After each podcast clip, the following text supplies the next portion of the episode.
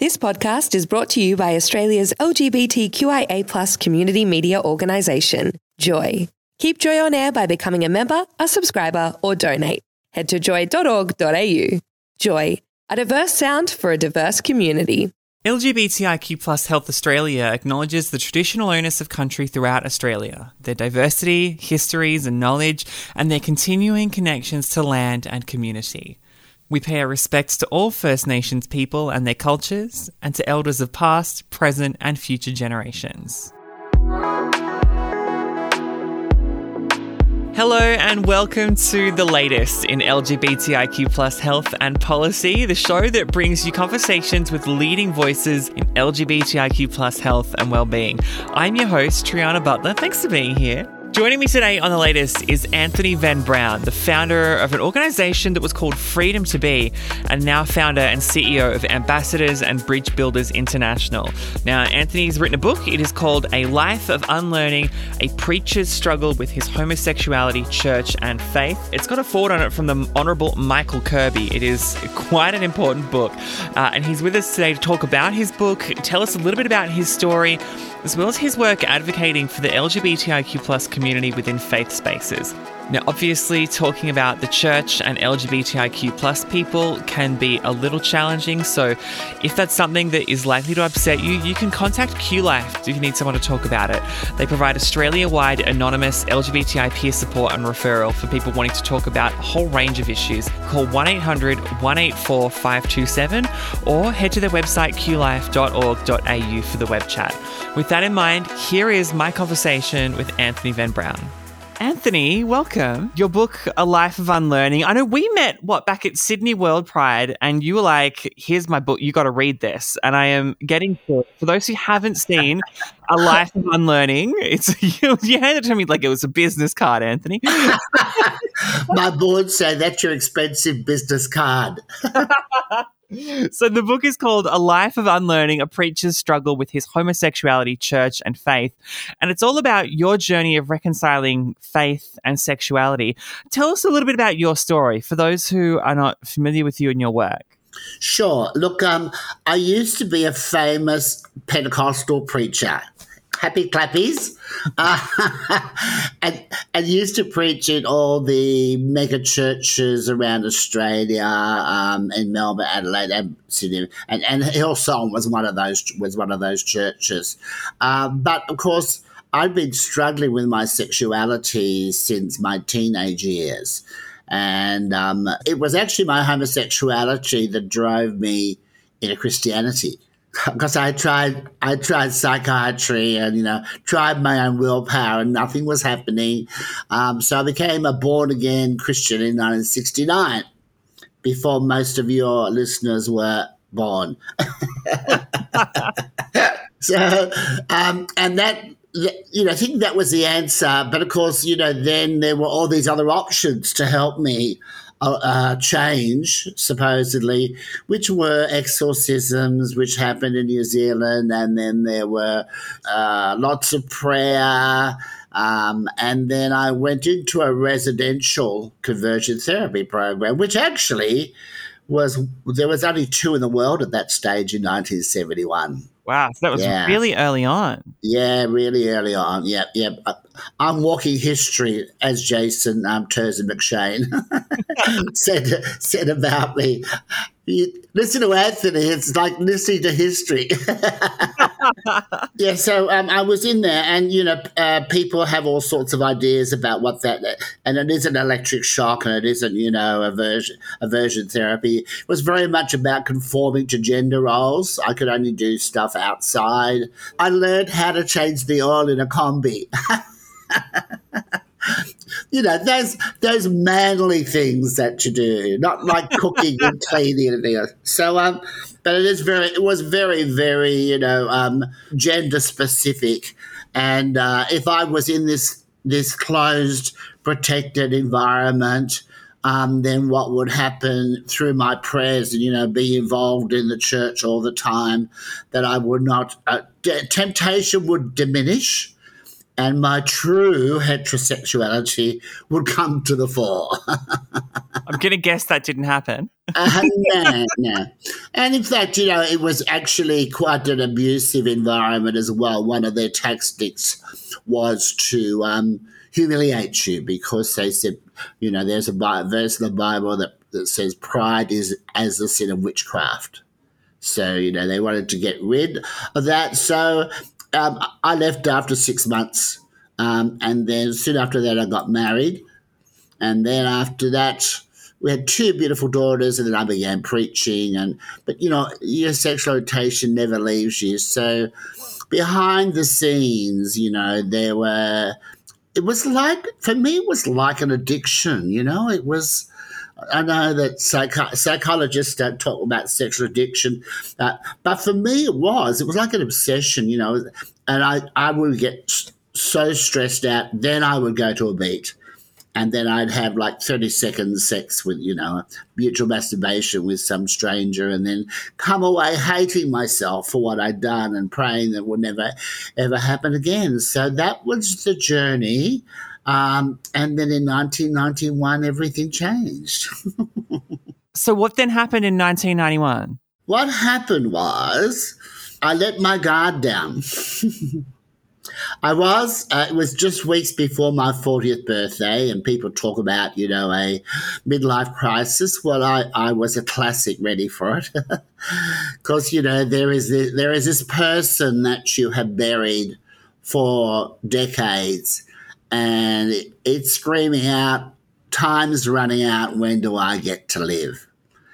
And um, at one of those encounters at a beat, I met a guy, and I called Jason in the book and uh, we had this encounter, and I was in a motel room, so we had time. it didn't have to be rushed, and I and I experienced tenderness, and I experienced affection, and I experienced intimacy, and and and moments of absolute pleasure and delight that I'd never experienced before. And um, he said, "I'm when you're in Brisbane again, you know, you know, um, here's my number if you want to catch up with me." And my rule, of course, was never see anybody a second time. That's dangerous, you know. Keep your guard up. But I did, and you know, within a couple of weeks, I was head over heels in love with this guy. Aww. And then, of course, when that happened, I I realized I, I've been I've been working at this for over two decades, nearly three, and and here I am now, falling in love with a man. Face the reality, Anthony. You're gay, and you can't change it no matter what. And I was exhausted too, Triana totally exhausted. So um, I ended up resigning from the ministry. I did a public confession in front of the church of about 800, which, you you know, that's the first chapter, which can be quite traumatic to, for some people to read. Um, and um, then 12 months later, I walked away from everything, you know, family, faith, church, friends, everything. Yeah and began to live my life as an openly gay man. But probably I should say, Triana, because I think this is important. You know, people have empowering moments of coming out and a sense of pride and all, uh, you know, liberation and freedom. Yeah. Mine wasn't like that at all. Mine was a reluctant acceptance. So I always talk about when I talk about coming out, there are two types of acceptance. There's an acceptance which is celebration and you know and embracing your true self and it's and everyone's going, You're wonderful. For me it was full of shame and a sense of failure and uh, uh every negative emotion you can attach to it, that's what was attached to my accepting myself. So how do you get then from a point of accepting yourself through that background and that environment of well that atmosphere of, of shame that was really there in, in 1990s early 1990s to now where you're an advocate for the lgbtiq plus community inside those faith spaces you know it's it's a journey which um I wish I had the magic formula for everybody. Just, you know, do A, B, C, D, then everything will be okay but uh, it doesn't always work like that. So my journey and this is the same, I think, for a lot of people from my sort of background, is that there's a period of somewhere between five to 10 years where, you know, you don't want to look at it, you don't want to talk about it, you know, anything, then there can come a point where you you you start to dig deeper, ask some questions, face some of the trauma, deal with some of the grief. Um, for me, it was a very, very spiritual experience. So, what inspired you to start Freedom to Be and then, you know, now obviously Ambassadors and Bridge Builders International? Look, you know, what, what happened was when A Life of Unlearning hit the shelves, um, to say my inbox was inundated would be, you know, it's not an exaggeration. And I answered every single email from all these people because they, you know, they they were writing to me and sharing personal details about thoughts of suicide, attempted suicides, and families who like heartbreaking stories. You just can't like go, okay, delete, delete. You you've got to engage with these people and I feel honoured that they actually wrote to me. You know, um, and of course they always they always told me the book was fabulous. uh, but so I I had already been running a uh, Yahoo group, which once again dates me. so in 2000, I started a Yahoo group that I called XXK. So this is the people who have been through Exodus programs and that sort of stuff. And there were 400 in that group. And I was running that, you know, and that's a lot of work because you're dealing with some very hurt people. And I, I didn't have all the answers, but I had been on a journey. So um, that was quite consuming because I had no funding or anything, you know. Uh, the LGBT community were not really interested in people of faith. Um, and course there's no government funding for that. So I here I'm trying to run a business and do this on the side, you know, so I could be working 80 to 100 hours a week. And then on top of that, then all the emails started coming from a life of unlearning. And of course, what I realized was, you know, we need a support network. And there were groups for gay Mormons, there were groups for gay Catholics, for gay Anglicans, etc., etc but nothing for Pentecostals. So I started Freedom to Be, and it was an online forum, which was fantastic. And then um, uh, also we had chapter meetings, and um, Linda and Annette ran them. Uh, uh, Linda and Michelle, sorry, ran them in Melbourne. Did an amazing job with that. We had one in Sydney as well, and, and we had one in Brisbane for a while. So what was happening for me was after six years, once again, no funding. Try to run a business to fund yourself. You know, I, I, I used to burn out at least once a year, just, you know, but I kept going. But after a while, I realized we could be running ambulances down the bottom of the cliff forever. what we need to do is build fences at the top of the cliff. Where the source of the problem is with the leadership, with the churches, and so that's why I started Ambassadors and Bridge Builders International to reach out to churches, Christian leaders, Christian organizations to engage them in dialogue and pro- provide resources and uh, yeah, help them. So that's that's been that journey. So two non for profits. Well, you speak of the ambulances, and and you know we know that LGBTIQ plus people often face rejection from their faith communities over the time that you've been working with Freedom to Be and now ABBI, what kind of positive shifts have you seen in the approach of faith communities towards LGBTIQ plus people? An incredibly slow, Triana. Incredibly slow. Oh my God. But there are there are things that, that change, you know, and um, I, have seen like in Melbourne, you know, Pentecostal church Bayside uh, become now completely affirming, but that's been over, you know, uh, quite a journey. Um, of course, the Uniting Church, they have, are accepting of LGBTQ people. Um, but of course, people have to watch it. You know, you can walk into a church, say a Pentecostal church, like maybe Planetshakers or a Hillsong church or something, or an ACC church or, or, a fundamental church. And, and if you mention that you're gay, they will say, well, oh, we accept gay people. but.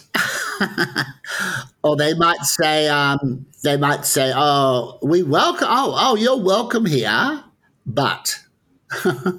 There'll always be a but after those things. And I, I, created this meme which went viral about those different positions an anti gay church, and a welcoming church, accepting church. What we need to see is an affirming, affirming churches. So it's we love you, full stop. there's no buts, there's no read the small print or anything else like that. It, there's ne- it's never an issue. You can sing in the in the choir, you can serve coffee in the foyer, you can run a home group, you can you can preach. You're just a, a person like everybody else. So, on a, a, practical level, you know, how do they do that? How could they become that really affirming church that LGBTIQ plus people really need?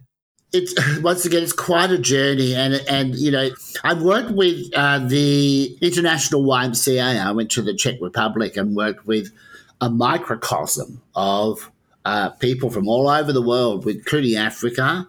Um, and I had them in the room for several days and I began that as a safe space to talk about these issues. And from that, then that group continued to work till it got to the point where they presented the proposal to the international conference, and it was it was uh, agreed um, unanimously. But it will always no one moves from being anti-gay to being pro-gay in one hit. And you know, if people in churches, um, there's a lot of work to do. You know, people think it's all about the Bible verses. no, I, I never go there first. I go there around attitudes, about stereotyping, you know, all those things first of all. Okay, now let's look at the Bible verses.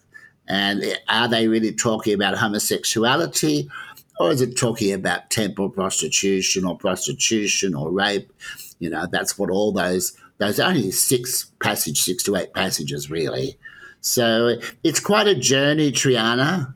For that to happen, uh, I know it takes it take first of all, we got to build the relationship and the trust, and that takes time to do. You know, um, people have all sorts of concerns. I was invited to speak at a Catholic school recently, which I won't say where it was, and everything was go, go, go, go, go, go, right up till it got to the diocese head. And they said, no, no. But, you know, I'm not going in there to go wave the rainbow flag or go, you know, want to, want to go, I'm going there to share my story, talk about bullying, talk about mental health issues, talking about acceptance and unconscious biases. You know, there's a whole lot of things just that the young people are experiencing that my story relates to them.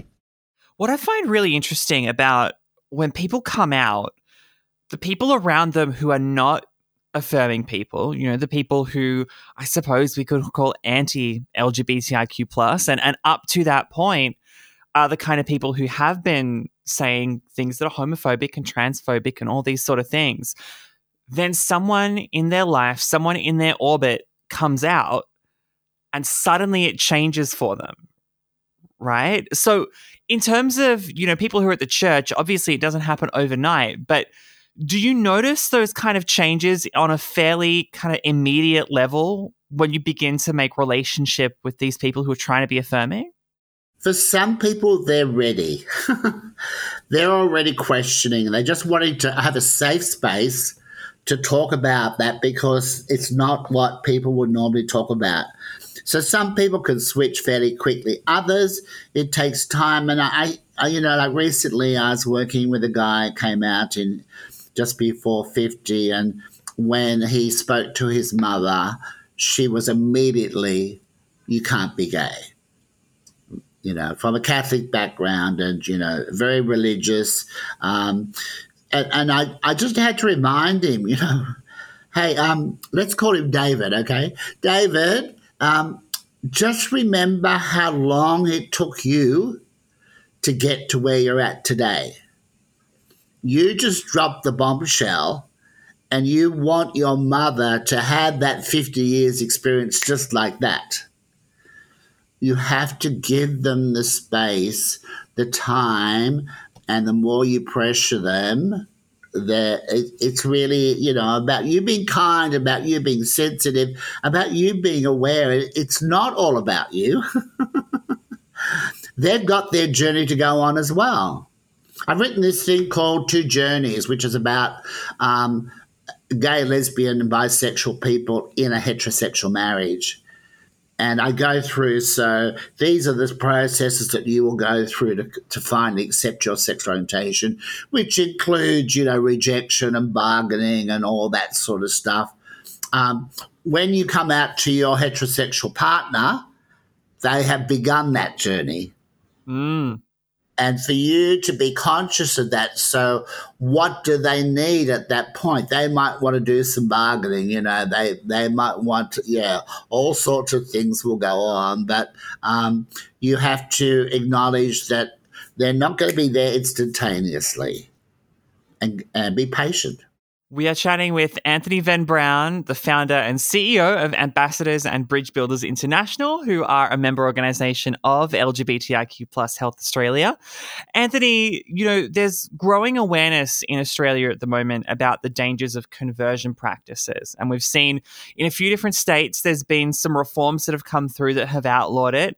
You know, what are the next steps to end these harmful practices?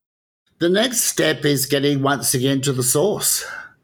I talked before about you know the, the the, fences at the top of the cliff, because even if we have legislation, and, I'm, I'm glad that the legislation gives people um, opportunities to educate themselves and you know that those sort of things, but um, you know if if you went into a Pentecostal evangelical charismatic church today and you did a survey, what do you think of homosexuality? They you would get everything from it's a sin, it's a choice, etc., etc. So once again, it comes back to those things. You know, I, I spent years working to close down the organisations that existed in Australia, and pretty well they're gone. There's one that's hidden at the moment, but that doesn't mean it's over. there are little prayer cells. There's people with um, inner healing ministries that they think they're very special, you know, and they can take you back to your past hurts. And if they heal you of those, then your sexuality or your gender identity confusion, that will all be sorted out, you know. So, that's where the work needs to be done. And, you know, I think that I pioneered this area of like, instead of, you know, uh, condemning and conde- instead of, you know, attacking, um, endeavoring to engage in dialogue with, with people. And, um, you know, I've seen some, some wonderful results. I'd like to see more, but getting to the source is about the belief, isn't it? That's, that's where the problem is.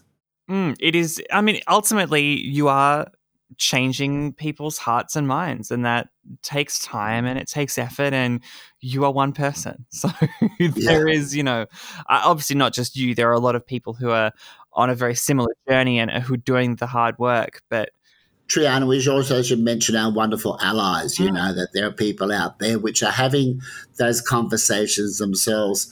But, you know, I, I've written this thing called 15 Things I've Learned, talking about homosexuality and Christianity, you know, and, or, you know, uh, all the things I did wrong initially in forums and things. Um, there's a lot to learn in that journey, and I think it takes a some people can't do it because they're so angry. You know, they've been so traumatized and they actually reinforce all the negatives by condemning people and attacking people. But that's, you know, I wouldn't respond if someone attacked me. I would respond, you know, positively. I would withdraw. But, you know, if you can if you could get in a space, a safe, create a safe space, and show respect, and of course, there, I should mention there the caveat, of course, is uh, one of those 15 things is there's some people I just let go. I don't, there's others to put time into and not to be wasting your time with people which are so already unwilling. It's not just ignorance, it, it's intentional ignorance. Mm. Anthony, you know, it's fairly common when people who are LGBTIQ maybe they've been in the church for a while and then they come out and then they distance themselves from the church or from their their faith because of the experience that they've had in coming out.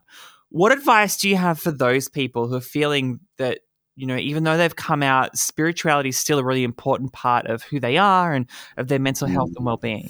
You know, I think um, back in the church, there's been trauma, and you know, it, you can't. You're not in a place where you can you can go back because there's too many triggers. Um, you know, I, I, I had PTSD obviously from the things that I I went through. But over the years, I've learned to, to manage that. Um, and uh, so the question being, you know, well, what can they do? I think give yourself space, give yourself healing. There are spaces on the internet and on Facebook where you can find other people of, of the same faith, whether you be Catholic, whether you be Pentecostal, there are groups that you could that that was the beauty of freedom to be when we had it running. You know we get 4000 visits a month you know and all these stories. It was it was wonderful.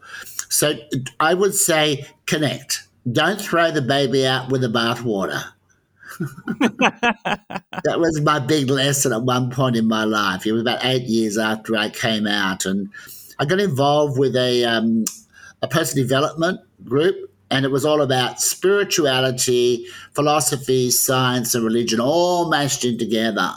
And that was my turning point because I was really confronted with lots of things that were very familiar to me that I used to preach about. I thought, oh, could I still be gay and be a person of faith? Can I still have a belief? Oh, okay this is going to change everything. And it did. well, uh, to wrap this up, you know, how do you respond to people who maybe have not been on that journey yet and they claim that people who say that advocating for LGBTIQ plus rights isn't something that you can do if you're going to be a member of a faith community? Oh, well, that's not going to change anything. That's only going to reinforce the current model. You know, when, when I do diversity inclusion workshops or if I'm going to be engaging someone in dialogue, I will run them through this little PowerPoint presentation I have, Triana. And I start off with the church one side, the LGBT community on the other side. And I talk about all the ways that, you know, the church looks at the community, LGBT community about, you know, and they see them as the enemy, da, da, da, da, da, or stereotyping, you know, never engage, etc., etc. That's a, actually the same thing happens the other way too. And so where does that get us? That doesn't get us anywhere and hasn't for decades. And so I, I then say there's a new space that we can create you know, where we have integrity, where we have show respect, where it's not about attacking, but it's about it's not a one way communication; it's a dialogue. So you know, I, I can I can appreciate that there are people listening, you know, who hate religion. And I understand that. I really, really do understand that, you know, and, and I know where, where they're at and the way that they feel. But remember, when you attack, there will be people in the middle LGBTQ people of faith. And honestly, every time we go for equality, it is always the very vocal right Christians who attack uh, who attack us. Um, and that happens every single time. So no wonder people hate religion. But remember that there are people within the churches who don't hold those things, who might not be as vocal, but even more important, you have this group of LGBTQ people in the middle who are who are copying it from both sides. they're copying it from their faith community and they're copying it from the LGBT community who are anti-religion. That that's very hurtful, and that model has not got us anywhere really. Well, Anthony, where can people find out more about Ambassadors and Bridge Builders International? It's it's a real mouthful, isn't it? It really is. You need an acronym or something. Is there an acronym? Abby, A double B I, which is which is where you'll find us. It's it's it's www dot ABBI, that's Abby for Ambassadors at dot au. There's a contact form there if you want to get in contact with me, you have any questions. On that site, I should say, Triana, is the largest collection of information in Australia around conversion therapy and conversion practice, LGBT. And also, there's a lot of resources. If you can't find what you're looking for, send me a message and I'll direct you to the article or the resource or the audio, whatever it is. Anthony Venn Brown, thanks so much for joining us today on the latest. I know you're always busy, so appreciate your time. Triana, it's been an absolute delight to talk to you once again.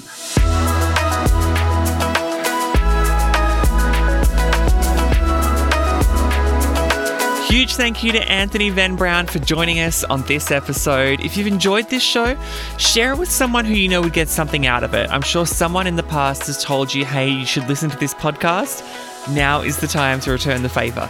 You can also leave us a review on your podcast platform of choice. It really does help get the word out there about what we do. And if you want to make sure you don't miss an episode, you can subscribe to get notifications every time a new episode releases. If you want to suggest someone who you think would be great being interviewed on the podcast, get in touch with us. Send us an email at info at lgbtiqhealth.org.au and include the word podcast in the subject line. Now, if this podcast has raised any issues for you, you can contact QLife, which provides Australia wide anonymous LGBTI peer support and referral for people wanting to talk about a range of issues everything from sexuality and gender to identity and bodies, feelings, and relationships. QLife services are completely free and they include both telephone and web chat support delivered by trained LGBTIQ plus community members from across the country. You can call them on 1 800 184 527 or visit qlife.org.au to access the web chat.